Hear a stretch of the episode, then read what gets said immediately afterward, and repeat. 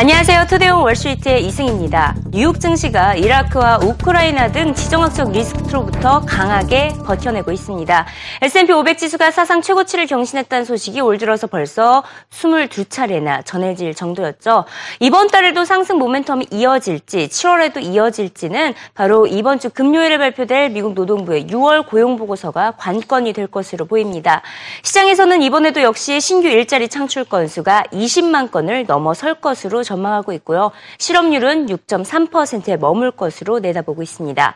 특히 연준이 얼마 전에 고용 지표가 개선되고 있다고 밝혔기 때문에 이번 고용 보고서를 계기로 연준이 출구 전략에 박차를 가하게 될지 여부도 주목을 받고 있습니다. 이번 주 2일에는 무엇보다 옐런 연준 의장의 공개 연설이 예정되어 있는데요. 얼마 전에 연준 매파 위원들이 조기 교증금리 인상을 언급한 상황이기 때문에 그 어느 때보다 관심이 쏠리고 있다는 평가입니다. 53 months in a row of uh, increasing employment, 200,000 jobs average. Uh, no reason to think, frankly, more of the same. And, uh, you know, optimistic. I agree with that.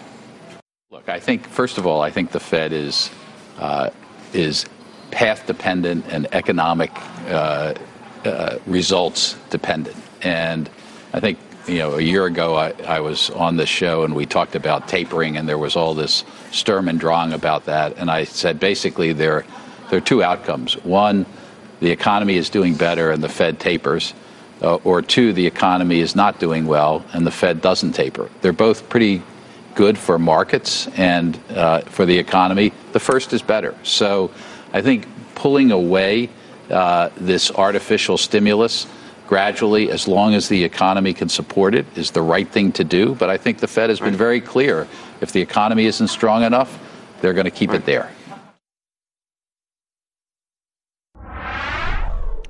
이라크 사태는 상황이 더 심각해지고 있습니다. 무장단체 ISIS가 이라크와 시리아 국경의 주요 거점을 장악하면서 열흘 만에 이라크 국토의 3분의 1을 차지하고 있는 상태입니다. ISIS는 무기 밀매와 은행 강도, 밀수 등으로 엄청난 자금력을 갖고 있는 무장단체로 알려지고 있는데요. 영국의 일간지 가디언은 ISIS의 자금 규모가 약 1조 5,200억 원으로 파악된다고 보도한 바가 있습니다. 엄청난 부자 무장단체로 표현이 되고 있기도 합니다. 하지만 전문가들은 이는 과장에 불과할 뿐 자금 여력이 턱없이 부족할 것으로 분석하고 있는데요. 기업적인 성격을 지닌 ISIS가 경제적 어려움을 겪게 됨에 따라 세력 싸움에서 밀리게 될 것이라는 전망입니다. Experts also highly doubt reports that ISIS could be worth 1.5 billion and in fact they believe group doesn't have enough money to keep control of the massive area now that they uh, have under control, both in Iraq and also in Syria. Keep in mind, there are 8 million people in this region that they control the size of Wyoming. Focusing in on just the Iraq part, the government there uh, in Iraq has a yearly budget of roughly $120 billion, and normally they send 12 billion or about $1 billion a month to this area in Iraq. It's uh, usually for salaries, food subsidies, hospitals, infrastructure. That money has stopped, though. Former Ambassador Chris Rees says economically, ISIS will struggle to keep control. While ISIS is uh, quite entrepreneurial, they are uh, doing kidnappings and they are robbing banks and they are uh, uh, uh charging taxes on trucks crossing their territory. But uh, 500 million, 500 to a billion dollars a month is quite a large um, overhead cost of the maintaining the population. 네, 이번엔 기업 소식으로 넘어가 봅니다. 아마존과 출판사 간의 갈등이 유럽까지 번지고 있다는 소식인데요. 미국 출판사에 이어서 이번에는 독일 출판사들이 아마존을 독점 규제법 위반으로 고소했습니다. 아마존은 독일 온라인 출판 시장의 70%를 차지하고 있고요. 미국에서도 전체 도서 판매의 33%를 차지하고 있습니다. 이 출판업계와의 신경전에도 아마존의 매출은 꾸준히 오르고 있는데요. 아마존은 워낙 다양한 사업을 펼치는 업체로 유명하죠. 도서 판매 외에도 다양한 사업, 어, 들어온 사업까지도 진출을 하고 있습니다. 아마존이 이번에는 아마존 프레쉬라는 식품점까지 운영할 것으로 보입니다. 아마존은 유통 분야에서 현재 압도적인 존재라는 평가가 쏟아지고 있습니다. Well, overall, we got Amazon controlling about a third of actually all book sales in the United States. So, from that standpoint, as a distribution outlet is concerned, Amazon certainly is now the 800 pound gorilla. Obviously, all these projects, I think, are just sort of Amazon's desire to try to find new areas for growth. Uh, obviously, going into local food delivery, it, it, may not be as big a business to basically move the needle. Uh, you know, the FAA shooting down the Amazon drone attempt, at least for 2014, uh, won't necessarily stop the company either. But I also look at things like the Amazon Fire, the smartphone that they introduced last week. Uh, you know, on its own, this is something that's just being thought another way to basically drive product revenues. It's probably something on which Amazon is going to see a loss loss initially. But uh, you know, the bottom line for Amazon right now is that you know it always had been sort of a flywheel concept. They're always going to take their cash flow, reinvest, and reinvest right. in revenue growth. Are we seeing things slow down now, and are these signs of desperation? 지난주에는 나이키가 시장의 예상을 뛰어넘는 실적을 발표했는데요. 지난 4분기 매출이 연간 11%나 증가했습니다. 북미와 서유럽 지역에서 의류와 신발 판매가 많이 늘어났기 때문인데요. 출시되고 있는 신제품마다 소비자들의 뜨거운 반응을 얻고 있습니다. 올해는 무엇보다 월드컵 효과를 톡톡히 봤다는 평가입니다. 지금까지 축구 시장에서는 아디다스의 점유율이 더 높았지만 나이키가 이를 빠르게 추격하고 있습니다. 이번 실적 발표에서 축구 용품 매출이 한 해 동안 21%나 급증했는데요. 나이키의 주가는 최근 1년 동안 25% 가까이 가까이 오른 데 반해 아디다스는 12% 넘게 하락했습니다. They've been able to grow running, which is their oldest business, basketball, where they've got 95% market share in the United States. They're growing businesses that people said they could never grow before. On top of that, I, I thought your comment was interesting about the digs on soccer or globe or football. Also, in the commentary, they said our leadership position in running, basketball, and football. There was a little dig on Adidas in the uh, commentary. Yeah, there were more than a number, but they didn't give any specifics on the World Cup except for the fact that they are spending big time. SG&A costs up more than 20% over the quarter. Adidas did come out earlier this week and say record soccer revenues for the year. Nike wasn't so specific. What do you expect? Yeah, they always kind of do that. They give a little tidbits of numbers in the press. Adidas has a bigger run up, and don't forget they have the official ball they have more sportswear in soccer. They have more equipment in soccer. But I think Nike's actually taking share in actual, quote, soccer boots, as they say in Europe. That's not something you can wear on the street, though. Those are soccer cleats. 고프로의 상장이 성공적으로 진행된 가운데 시장은 이제 알리바바의 기업 공개를 주목하고 있습니다. 오는 8월이나 9월에 뉴욕 증권거래소에 입성할 계획으로 알려지고 있는데요. 공모 규모는 사상 최대인 약 20조 원을 넘어설 것이란 전망입니다. 알리바바는 중국에 이어서 미국에서도 온라인 쇼핑 사이트 11 메인을 준비 중인 것으로 알려지고 있는데요. 알리바바가 상장할 경우에는 전반적으로 기술주의 활기를 불어넣을 것이라는 전망입니다. 알리바바가 불가항력적인 기업이라는 IT 전문 매체 편집장의 호평 들어보시죠. The big news is how big it's going to be and what it's going to do to the tech market and if, if it's going to reinvigorate. A lot of tech stocks have been rather down of late and uh, have had a hit, and this might reinvigorate investor interest in the tech, uh, the tech companies. I think there's just not. It's going to be a very much sought after IPO, I think, and we'll see. We'll see what happens. I mean, it'll be interesting. Again, it's an indication of how pe- investors feel about tech, and it is going. It's a juggernaut. I think it'll be a juggernaut.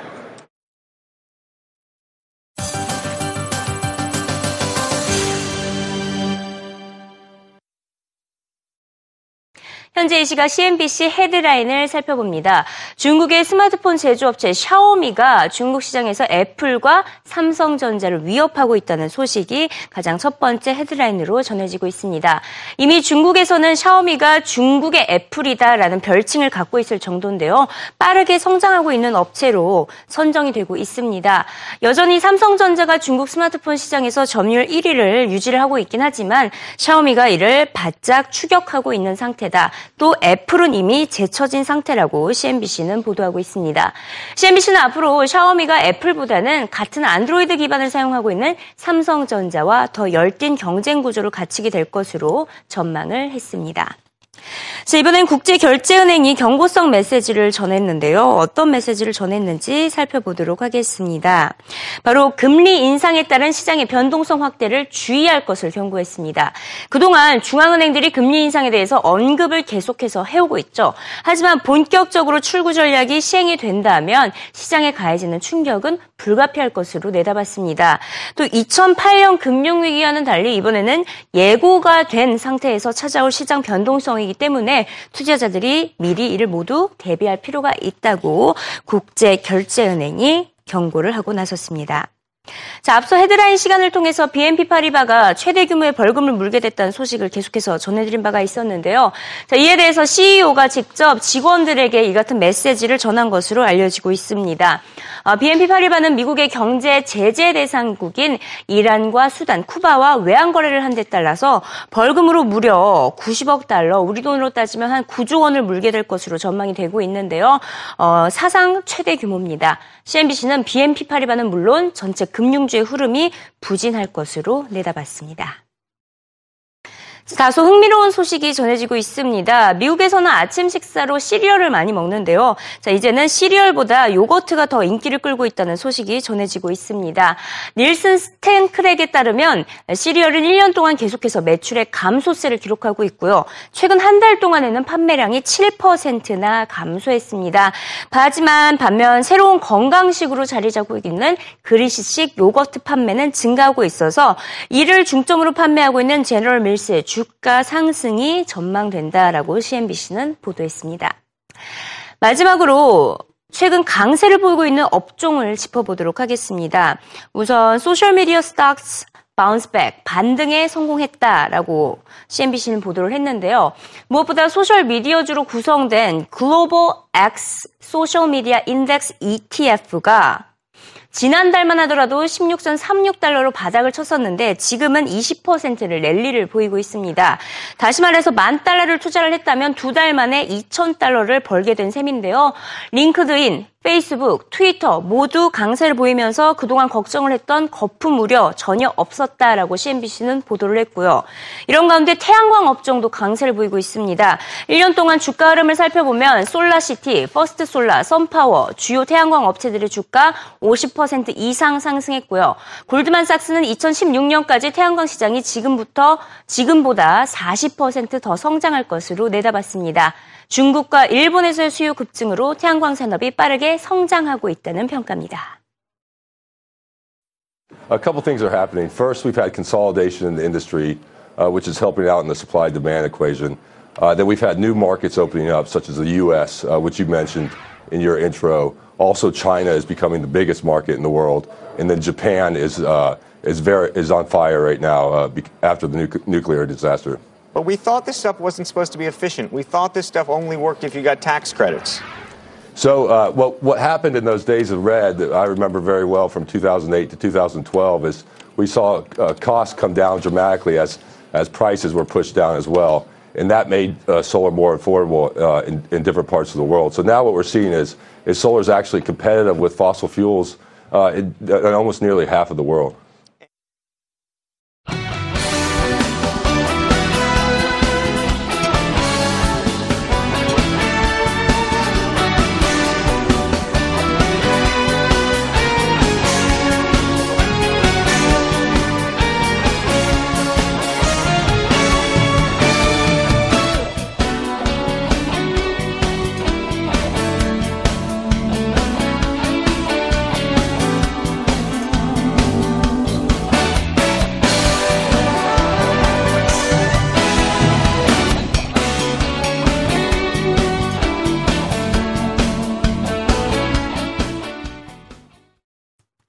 해외기업 뉴스입니다. 미국 화학업체인 듀포는 농업 사업의 부진으로 올해 실적 목표를 하향했습니다. 옥수수 값이 급등하면서 농부들이 옥수수에서 콩으로 전환했는데요. 이 때문에 듀포는 옥수수 종자 매출이 기대에 미치지 못했고 화학 사업 역시 부진하다고 설명했습니다. 듀포는 지난 10월 이산화 티타늄 사업을 2015년에 매각한다고 밝혔는데요. 이 계획을 통해 적어도 10억 달러를 절감할 수 있을 것이라고 전망했습니다. 지난 1월에는 50억 달러의 주식을 주식도 사들인다고 발표했습니다. 지난 금요일 듀폰의 주가는 실적 부진 전망으로 3% 이상 급락해 65.44달러에 거래됐습니다. 디지털 카메라 제조업체인 고프로의 주가가 나스닥 상장 첫날에는 30% 이상 급등한 데 이어 27일에는 10%나 15%나 뛰며 이틀 연속 상승 랠리를 펼쳤습니다. 27일 고프로의 주식은 상장 가격에서 50% 이상 상승한 가격에서 거래됐는데요. 고프로의 주가가 이런 화랑세를 보인 것은 고프로의 2013년 매출이 전년 대비 2배 이상으로 급등했기 때문입니다. 고프로의 캠코더는 100개 이상의 국가에서 판매되고 있는 가운데 2013년에는 고프로의 캠코더가 미국에서 가장 판매율이 높은 것으로 나타났습니다. 현재 고프로의 히로 카메라는 미국 전체 캠코더 업계의 45% 점유율을 차지해 고프로의 화랑세는 지속될 것으로 전망됩니다. 미국 주택 건설업체 인 KB홈이 예상보다 호전된 실적을 공개했습니다. KB홈은 2분기에 2,600만 달러의 순이익을 기록했습니다. 이는 신규 주택 수요가 상승했기 때문인데요. KB홈은 지난 5월 주문 고가가 주문 잔고가 10억 3천만 달러를 기록해 6년 만에 10억 달러를 돌파했다고 설명했습니다. 실적 발표 이후 뉴욕 증권거래소 개장 전 거래에서 KB홈의 주가는 2% 이상 상승했습니다. 미국 온라인 유통기업인 아마존과 출판사 간의 갈등은 최근 들어 다시 고조되는 양상을 보이고 있습니다. 영국 출판사 아셰트와 공방을 시작한 지 한 달여 만인데요. 아마존과 아세트의 최근 계약 협상이 논란을 사고 있습니다. 아마존은 책 재고가 떨어졌을 경우 아마존이 직접 책을 인쇄할 수 있는 권리를 아세트에게서 요구했습니다. 아세트가 계약을 거부하자 현재 아마존은 아세트가 출간한 책의 사전 주문을 막고 있습니다. 저번 주에는 독일 출판사들이 아마존을 독점 규제법 위반으로 고소와 조사를 요청하기도 했는데요. 이는 아마존이 출판사에게 전자책의 가격을 낮출 것을 지속적으로 요구해 생긴 일이라고 합니다. 중국 관영 신앙 관영업체 신화통신의 기업공, 신화통신이 기업공개를 추진하고 있습니다. 신화통신은 지난 27일 기업공개 시청서를 상하이 증권거래소에 제출했는데요. 신화통신이 기업공개에 성공하면 중국 공산당 기관지인 런민일보에 이어 두 번째로 기업공개를 한 중국 관영 언론사가 됩니다. 센트럴 차이나 증권 애널리스트는 현재 기업공개를 원하는 기업들이 많기 때문에 실제 신화통신의 기업 공개가 실현되기까지는 1년 정도 걸릴 것이라고 추정했습니다. 중국에서 기업 공개가 14개월 동안 중단됐다가 지난 1월 재개되자 현재 중국 당국의 기업 공개 승인을 기다리는 기업 수가 674개에 달하게 됐는데요. 신화는 현재 140여 개의 사무국에서 8개 언어로 발행하는 가운데 올해 창립 83년을 맞은 맞아 지난해 총 이익률이 63억 이상을 돌파해 정부 소속인 런민일보보다 높은 이익을 기록했습니다. 지금까지 해외 기업 뉴스였습니다.